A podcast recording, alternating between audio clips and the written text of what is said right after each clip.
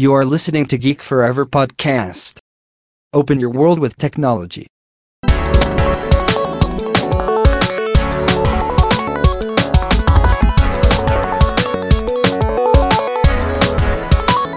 This is Geek Story.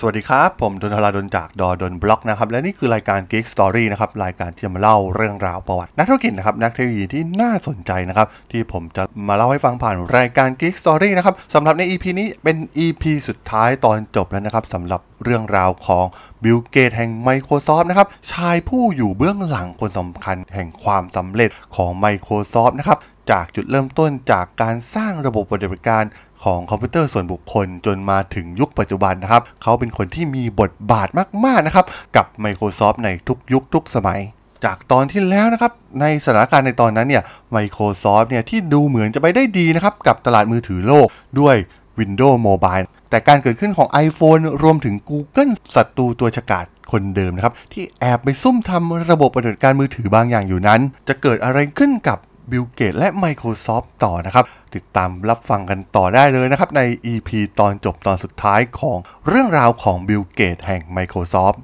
ต้องบอกว่าแม้สถานการณ์ในช่วงที่การแข่งขันด้านมือถือสมาร์ทโฟนกำลังขับเคี่ยวกันอย่างสนุก และณช่วงเวลาดังกล่าวเนี่ยสตีฟบอลเมอร์เนี่ยก็ได้ขึ้นมากลุ่มบางเหียนใหญ่เป็น CEO ของ Microsoft อยู่ในตอนนั้น แต่ต้องบอกว่าบิลเกตส์เนี่ยในฐานะประธานบริษัทเนี่ยก็ยังคงมีบทบาทที่สำคัญในการตัดสินใจทางยุทธศาสตร์แทบจะทั้งหมดของ Microsoft อยู่ฟากฝั่ง Android จาก Google นั้นเริ่มต้นใหม่ด้วยแนวคิดแบบจอสัมผัส ซึ่งเป็นรูปแบบเดียวกันกับที่ Apple เนี่ยประสบความสำเร็จกับ iPhone ซึ่ง Android เนี่ยได้ทำการเปิดตัวมือถือรุ่นแรกก็คือ HTC G1 โดยเปิดตัวไปในเดือนตุลาคมปี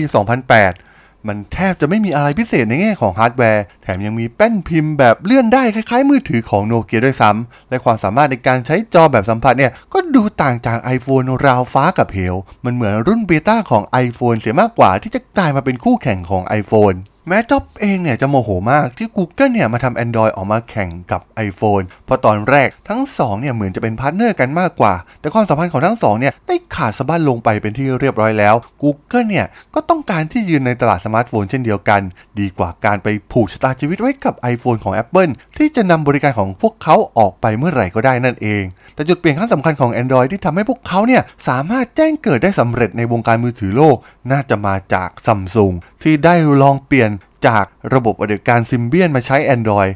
โดยรุ่นแรกที่ได้ใช้ชื่อตระกูล Samsung Galaxy คือรุ่น Samsung i7,500 Galaxy ที่ได้ถูกเปิดตัวครั้งแรกในปี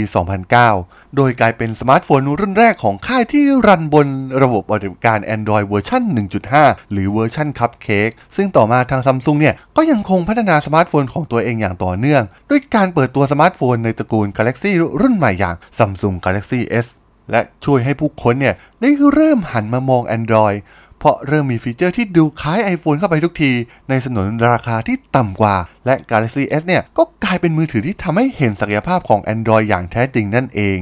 และความชัดเจนมันได้เริ่มเกิดขึ้นในไตรมาสที่ 4 ของปี 2009 Android เนี่ยเริ่มเติบโตขึ้นทั่วโลก มีการขายโทรศัพท์ Android ไปได้กว่า 4 ล้านเครื่อง ซึ่งในขณะนั้นเนี่ยได้ขึ้นมาท่าบรัศมีของ Windows Mobile ที่ยอดขายใกล้เคียงกันเป็นที่เรียบร้อยแล้ว ซึ่งถือเป็นการเติบโตแบบก้าวกระโดดที่น่ากลัวมากๆของ Android ในช่วงนั้นในขณะที่ Android กำลังอยู่ในช่วงขาขึ้น ฝั่ง Microsoft ก็ได้เริ่มตระหนักแล้วว่า สถานการณ์ของ Windows Mobile เนี่ยเริ่มจะมีปัญหาครั้งใหญ่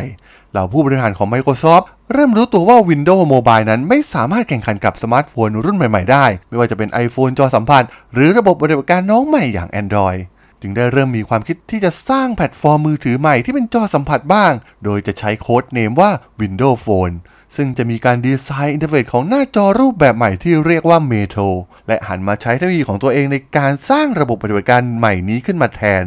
และสถานการณ์ของโนเกียที่แม้จะยังคงเป็นผู้ผลิตมือถือรายใหญ่ที่สุดในโลกอยู่ แต่กราฟของการเติบโตของพวกเขาเนี่ยก็เริ่มดิ่งลงเรื่อยๆ โดยเฉพาะในตลาดสมาร์ทโฟนที่ซิมเบียนเนี่ยโดนแย่งชิงตลาดจากทั้ง Android และ iOS ของ Apple อย่างหนัก จนต้องมีการปลด CEO คนเก่า และตั้งสตีเฟนอีล็อปที่เป็นอดีตลูกหม้อของ Microsoft เนี่ยขึ้นมากลุ่มบางเหียนแทน ซึ่งสุดท้ายอีล็อปที่ด้วยความเป็นลูกหม้อเก่าของ Microsoft ก็ได้ตัดสินใจว่าจะร่วมวงกับ Microsoft ในการผลักดัน Windows Phone และรอให้ Windows Phone เนี่ยสมบูรณ์พร้อม ซึ่งคาดว่าจะภายในปี 2012โดยทั้ง 2 บริษัทจะใช้ระบบปฏิบัติการ Windows Phone เป็นแพลตฟอร์มหลักของสมาร์ทโฟนของโนเกีย โดยโนเกียเนี่ยจะอาศัยความเชี่ยวชาญด้านการปรับแต่งฮาร์ดแวร์ การเลือกสรรซอฟต์แวร์ ภาษาที่รองรับ และขีดความสามารถในการผลิตและการเข้าถึงตลาด นอกจากนี้ ยังร่วมกันให้บริการเพื่อขับเคลื่อนสินค้าใหม่ๆ เช่น Nokia Map ซึ่งเป็นส่วนสำคัญของบริการเด่นของ Microsoft อย่าง Bing และ Ad Center แอปพลิเคชันและคอนเทนต์ของ Nokia เนี่ย ก็จะรวมเข้ากับ Microsoft Marketplace ด้วยเช่นกัน แต่ดูเหมือนว่ากลยุทธ์ดังกล่าวเนี่ย ก็ไม่ได้ทำให้โนเกียสถานการณ์ดีขึ้นแต่อย่างใด จนสุดท้าย Microsoft เนี่ย ก็ได้เดินเกมเดิมพันครั้งสุดท้ายในตลาดมือถือสมาร์ทโฟน ด้วยการเข้าเทคโอเวอร์เอาโนเกียเนี่ย มาครอบครองได้สำเร็จในช่วงปลายปี 2013 แต่เนื่องด้วยความล่าช้าและการพัฒนาอย่างรวดเร็วของทั้ง Android และ iOS ของ iPhone รวมถึงการที่ตัว Windows Phone เนี่ย ไม่ได้รับความสนใจจากเหล่านักพัฒนาแอปให้มาสนใจ Windows Phone เลยด้วยซ้ำ และที่สำคัญด้วย UI ใหม่แบบเมโทรนั้นทำให้เหล่านักพัฒนาเนี่ยขยงที่จะร่วมวงด้วย เพราะมันมีความแตกต่างอย่างชัดเจนกับ iOS และ Android ที่พวกเขาเนี่ยแทบจะต้องพัฒนาแอปต่างๆ ขึ้นมาใหม่ทั้งหมดมันทำให้แอปดีๆ ที่คนใช้งานทั่วไปทั้งใน Android และ iOS เนี่ย ไม่มีการมาพัฒนาบนแพลตฟอร์มของ Windows Phone และมันก็ได้ทำให้ผู้ใช้งานเนี่ยแทบจะไม่สนใจ Windows Phone เลยด้วยซ้ำจนท้ายที่สุด Windows Phone เนี่ยก็ต้องปิดฉากตัวเองลงไปจากวงการมือถือโลก อย่างที่เราได้เห็นจวบจนถึงปัจจุบันนั่นเองครับ จะเห็นได้ว่าจากเรื่องราวทั้งหมดของซีรีส์ชุดนี้เนี่ย จะเห็นได้ว่าบิลเกตส์นั้นได้มีส่วนร่วมกับ Microsoft มาอย่างยาวนาน ตั้งแต่ยุคก่อตั้งในการปฏิวัติคอมพิวเตอร์ส่วนบุคคล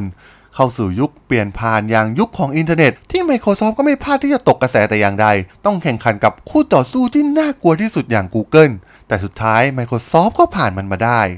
และการเข้าสู่ยุคมือถือนั้น น่าจะเป็นช่วงปลายของบิลเกตส์ที่จะมีบทบาทกับ Microsoft แล้ว ซึ่งกลยุทธ์ต่างๆมากมายที่ Microsoft ใช้ต่อสู้ไม่ว่าจะแข่งขันกับคู่ต่อสู้ในรูปแบบใด ก็ล้วนแล้วแต่มีบิลเกตส์อยู่เบื้องหลังแทบจะทั้งสิ้น Microsoft ในยุคของสตีฟ b บลเมอร์ผู้รับช่วงต่อจากบิลเกตส์นั้น ถึงแม้จะสามารถทำกำไรได้อย่างมหาศาลต่อเนื่อง แต่ภายในองค์กรนั้นกลับเต็มไปด้วยปัญหาการเมืองและวัฒนธรรมองค์กร ความหยิ่งผยองในความสำเร็จของ Windows และเครื่องมือต่างๆ ที่ออกแบบขึ้นเพื่อให้ผู้ใช้งานทุกคนเนี่ยมีประสิทธิภาพในการทำงานสูงขึ้น แต่กลับทำให้ Microsoft เนี่ยไม่สามารถพัฒนานวัตกรรม และในที่สุดเนี่ยก็ได้ถูกคู่แข่งอย่าง Apple Google Facebook และ Amazon เนี่ยก้าวขึ้นมาแซงหน้าในหลาย ๆ ด้านในที่สุด และเมื่อเข้าสู่ยุคปลายของ CEO อย่างสตีฟ b บลเมอร์นั้น ต้องบอกว่าเป็นช่วงขาลงที่ตกต่ำที่สุดของ Microsoft เลยก็ว่าได้ มีการก้าวเดินที่ผิดพลาดหลายอย่างในยุคของบอลเมอร์ขึ้นกุมบังเหียน ทั้งการพลาดในตลาดมือถือ ทั้งที่ตัวเองเนี่ยเป็นผู้นำอยู่ก่อนในสมาร์ทโฟนยุคก่อนหน้า iPhone ที่มี Windows Mobile เนี่ยซึ่งถือว่าล้ำที่สุดในสมัยนั้นเนี่ยครองตลาดอยู่เมื่อถึงเวลาก็ต้องเปลี่ยนผู้นำเพื่อรับการเปลี่ยนแปลงของโลก ที่คนยุคเก่าๆเนี่ยเริ่มตามไม่ทัน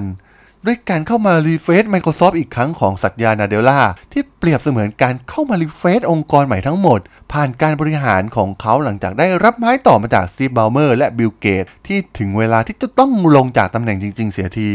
และการทิ้งผลิตภัณฑ์ Windows Phone ที่ไม่น่าจะต่อกรกับยักษ์ใหญ่ได้อีกแล้ว ที่ Microsoft เนี่ยทำการเทคโอเวอร์โนเกียเข้ามาในตอนแรกนั้น ถือว่าเป็นการตัดสินใจที่สำคัญอย่างหนึ่งของสัตยานาเดลล่าซึ่งมองว่าในระยะยาวเนี่ยการลงทุนกับ Windows Phone นั้นไม่น่าจะสามารถแย่งส่วนแบ่งจากเจ้าตลาดอย่าง iOS และ Android ได้อีกต่อไปแล้ว การตัดขาดทุนรวมถึงการโลกพนักงานออกไปเป็นจำนวนมาก เป็นสิ่งที่ยากของคนระดับ CEO ต้องทำแต่เพื่อพยุงบริษัทในระยะยาวนั้น ต้องถือว่าเป็นการตัดสินใจที่ถูกต้องอย่างยิ่งของสัตยานาเดล่า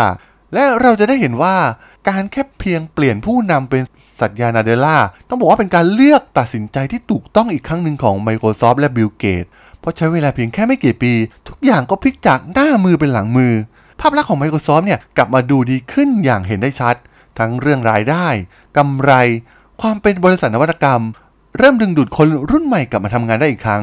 ซึ่งแน่นอนว่าคนตัดสินใจคนสำคัญที่จะเปลี่ยนแปลงครั้งใหญ่ในครั้งนี้ ก็คงต้องเป็นบิลเกตอีกครั้งนั่นเอง ที่ถึงเวลาแล้วจริง ๆ ที่เขาจะต้องลงจากตำแหน่งในการกำหนดยุทธศาสตร์ของ Microsoft เสียที เพราะมันได้ถึงเวลาแล้วที่ Microsoft เนี่ยจะได้ผลัดใบไปสู่ยุคใหม่ที่รุ่งโรจน์อีกครั้งนั่นเองครับผม ต้องบอกว่าเรื่องราวของบิลเกตส์นั้นได้แสดงให้เห็นถึงการต่อสู้ในเชิงธุรกิจ ที่บิลเกตส์นั้นได้ทำมาโดยตลอดในฐานะ ผู้วางยุทธศาสตร์หลักของ Microsoft แม้จะมีการเปลี่ยนผ่าน CEO ไปยังสตีฟบ l ลเมอร์แต่บิลเกตก็ยังคงมีบทบาทสำคัญในการตัดสินใจทุกๆ ครั้งของ Microsoft อยู่ บิลเกตส์เองเนี่ยได้พาทั้งตัวเขาเองและบริษัทอย่าง Microsoft เนี่ยขึ้นไปสู่จุดสูงสุดของบริษัททางด้านเทคโนโลยีได้สำเร็จ ด้วยฝีมือของเขาแทบจะทั้งสิ้น ต้องบอกว่าเป็นเรื่องราวที่น่าสนใจมากๆสำหรับ Microsoft นั้น เราจะเห็นได้อย่างชัดเจนว่าเป็นองค์กรที่ใหญ่ และมีอุปสรรคมากมายต่อการเติบโต ซึ่งแน่นอนว่าองค์กรใหญ่ๆ หลาย ๆ องค์กรเนี่ยก็ต้องเคยเจออุปสรรคเหล่านี้ เมื่อตัวเองเนี่ยเติบโตไม่ใช่เป็นบริษัทเล็กๆ อีกต่อไป การขับเคลื่อนเพื่อที่จะสู้กับบริษัทเล็กๆ นั้นก็เป็นเรื่องยาก ซึ่งมันก็ไม่ได้เป็นเรื่องแปลกอย่างใดกับสิ่งที่ Microsoft เจอ เพราะเราได้เห็นบทเรียนเหล่านี้มามากมายกับบริษัทยักษ์ใหญ่จำนวนมาก แต่ส่วนใหญ่เนี่ยพวกเขาเหล่านั้นกลับล่มสลายไปเลย แต่มันไม่ใช่กับ Microsoft ซึ่งเราจะเห็นได้ว่าแม้หลาย ๆ ครั้ง Microsoft จะเป็นฝ่ายพ่ายแพ้ในรูปแบบธุรกิจใหม่ ๆ แต่อย่างน้อย พวกเขาก็ได้ลองแข่งขัน และได้เรียนรู้วิธีที่จะสู้กับบริษัทเล็ก ๆ เหล่านี้ ซึ่งสุดท้ายในปัจจุบัน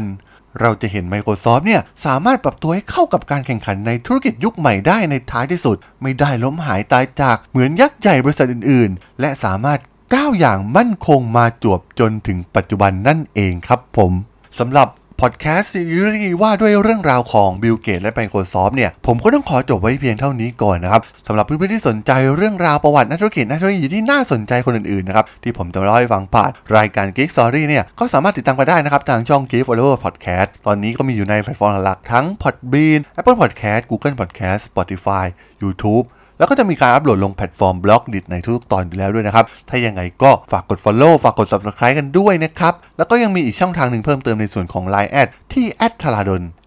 T H A R A D H O L สามารถแอดเข้ามาพูดคุยกันได้นะครับ ผมก็จะส่งสาระดีๆพอดแคสต์ดีๆ ให้ท่านในทุกๆวันอยู่แล้วด้วยนะครับ ถ้ายังไงก็ฝากติดตามกันด้วยนะครับสำหรับใน EP นี้เนี่ย ผมก็ต้องขอลาไปก่อนนะครับ เจอกันใหม่ใน EP หน้านะครับผม สวัสดีครับ